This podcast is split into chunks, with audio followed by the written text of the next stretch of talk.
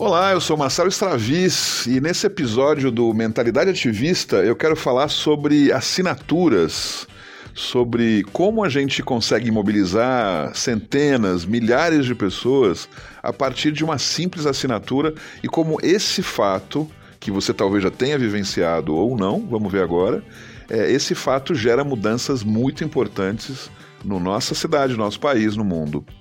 É, existem vários uh, mecanismos hoje em dia, inclusive é, aplicativos, sites na internet que são facilitadores de esse mecanismo de a gente conseguir coletar assinaturas para alguma coisa que a gente quer. Uma que eu gosto muito, que é internacional, tem no Brasil, enfim, tem pelo mundo inteiro, quase inteiro, chama Change. Você depois pode acessar change.org e essa, esse, esse sistema, esse aplicativo, ele é muito interessante porque não só você consegue coletar assinaturas para algo, o que você quiser, porque existe, não existe nenhuma censura, não existe nenhuma curadoria sobre isso. Ao contrário, eles até te ajudam, te estimulam, acompanham, mas além de você conseguir desenvolver essa, esse sistema de coleta de assinaturas, ele tem todo um mecanismo para assim que você fizer isso, você novo assinante, você pode disponibilizar isso por Facebook, por WhatsApp, por e-mail, ele te dá várias dicas como fazer, enfim, ele é um, uma máquina potencializadora de conseguir mais assinaturas.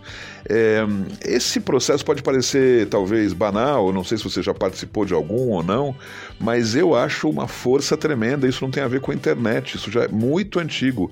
Só para a gente ter uma ideia, no caso do Brasil, é, mais recentemente, mas, é, é, é, mas existem casos muito mais antigos que o do Brasil, mas um do Brasil que você vai é, de fato saber é, é, por exemplo, uma, um milhão e meio de assinaturas que se conseguiu a punho, ou seja, fichinhas, gente nas ruas conseguindo assinaturas. Isso levou, eu não sei quanto tempo, mas mais de ano, talvez dois ou três, não sei, é para conseguir esse volume todo de assinaturas, para conseguir a chamada ficha limpa. Você já deve ter ouvido falar. Ou seja, o básico, né? Ou seja, que candidatos não concorram se eles estão, é, se eles têm processos nas costas, se eles têm algum problema para enfrentar. Então, essa simples coisa tão banal, né? Ou seja, precisou de um milhão e meio de pessoas para, é, de fato, é, chegar essa força política, é, essa presença forte na, em Brasília e, as, e os deputados lá é, legislarem é, sobre isso. Ainda que muitos deles é, seriam contra porque estariam legislando contra eles mesmos. Né? Mas enfim, a força política de um milhão e meio de assinaturas é muito importante. É, não sei se você sabe também, na, na, na Constituição brasileira é, existe uma cláusula que justamente permite isso, ou seja, se existe um volume como esse, eu não vou saber agora exatamente se é um milhão e meio, se é 1% da população, tem algum dado aí, 1% da população ativa, enfim, tem algum dado X, que depois isso pode ser pesquisado. Se isso, se existe um conjunto de assinaturas que equivale a isso, é, essa informação, essa, esse conjunto de assinaturas chega em Brasília e vai efetivamente para diretamente para o plenário, tem algum, alguma. Ou seja, passa etapas, porque, enfim, basicamente é isso, é a população dizendo que esse assunto é importante, né? nada mais efetivo que isso. É, a criação de partidos, por exemplo, no Brasil também necessita uma quantidade gigante de assinaturas, e eu acho até exagerada, porque isso também só inviabiliza muitas vezes, e muito partido picareta aí conseguiu fazer isso por assinaturas falsas, enfim. Mas isso é outro tema que eu não quero tratar. Mas a ideia de assinatura tem uma ideia muito concreta, né? Eu assino aqui que sou favorável a isso. Bom, a gente está aqui falando de questões grandes, né, como criação de partidos, como, um como um milhão e meio de assinaturas, mas eu não estou, na verdade, propondo que o que você tenha que criar é sempre algo tão monumental e gigantesco como isso. Muitas vezes, soluções são conseguidas por um conjunto pequeno de, de assinaturas, né, de, de desse modelo de, de, você conseguir um mutirão de gente assinando. É, no próprio Change tem casos como esse, ou seja, você não precisa necessariamente mudar uma lei em Brasília para alguma coisa. Um caso que eu me lembro, entre vários que tem, depois você pode pesquisar, é um grupo de pessoas que queria que tivesse um bicicletário na estação Pinheiros da cidade de São Paulo, porque era uma estação nova, tinha um monte de gente lá que, além de chegar até a estação, depois tinha que andar um monte e que gostariam muito que tivesse uma, um lugar para estacionar a bicicleta dele ou pegar a bicicleta, enfim. E isso, eu não sei quantas assinaturas foram necessárias. Não foram muitas, mas foram suficientes para que uh, o pessoal do metrô né, da, da, percebesse que isso era importante. Ou seja, é, não precisou esperar chegar no número tal. Eles viram que aquilo era um assunto que mobilizava as pessoas e também não era muito complicado para eles fazer.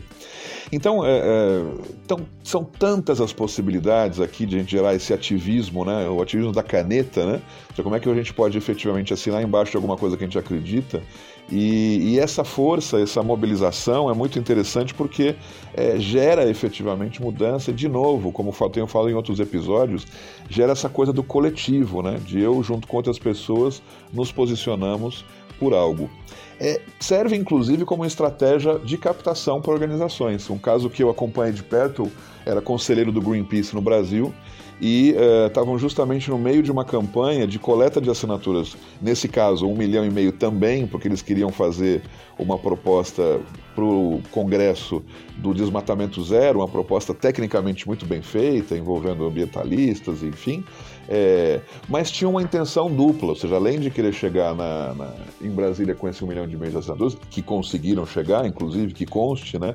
É, isso gerava um outro dado muito importante para eles, que eram é, essas assinaturas eram digitais, né? eram, eram, eram uma confirmação digital. Então a pessoa precisava deixar o e-mail dele e eu acho que o telefone também, se eu não me engano, o telefone também. O primeiro e-mail e depois, se ele confirmasse, pedir o telefone.